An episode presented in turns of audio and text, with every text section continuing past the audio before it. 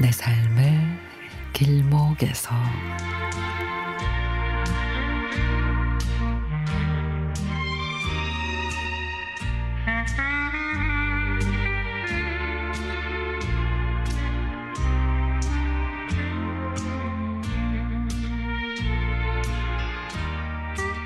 대학 4학년인 우리 큰딸이 마지막 학기 6개월간을 강남에 있는 회사에서 인턴 생활을 하게 됐습니다.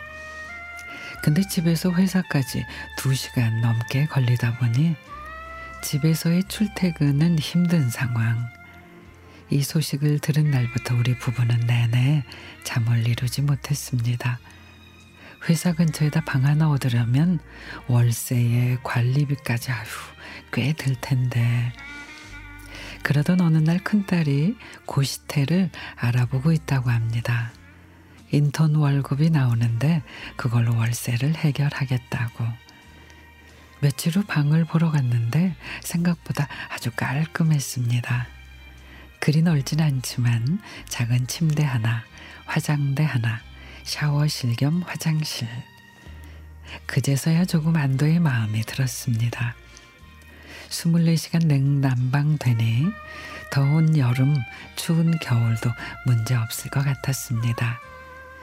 공용 공간에 가보니 세탁기와 건조기 그리고 각종 취사 도구까지 간단한 음식은 해 먹을 수도 있겠습니다. 그 순간 그동안의 마음 졸임이 안도의 한숨으로 바뀌었습니다. 그렇게 자 아이는 작은 이사를 하고 이제 한 달 정도 지났습니다. 이제 곧 개강이니 등록금을 내야 할 시기.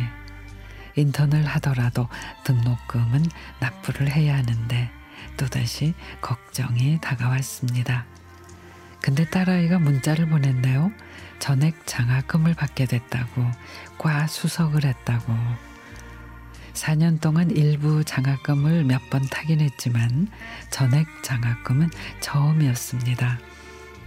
주말 이틀, 토, 일은 풀타임 아르바이트 하느라고 쉬지도 못했을 텐데 언제 그렇게 공부를 열심히 했나 싶은 마음에 딸아이가 그저 대견하기만 합니다. 앞으로 살아갈 세상에 비하면 이제 시작에 불과하지만 아빠의 부족함으로 더 딸아이가 고생하고 있는 것 같아 그저 미안한 마음이 듭니다. 하지만 지금의 고생이 훗날 빛나는 경험으로 남겠지요.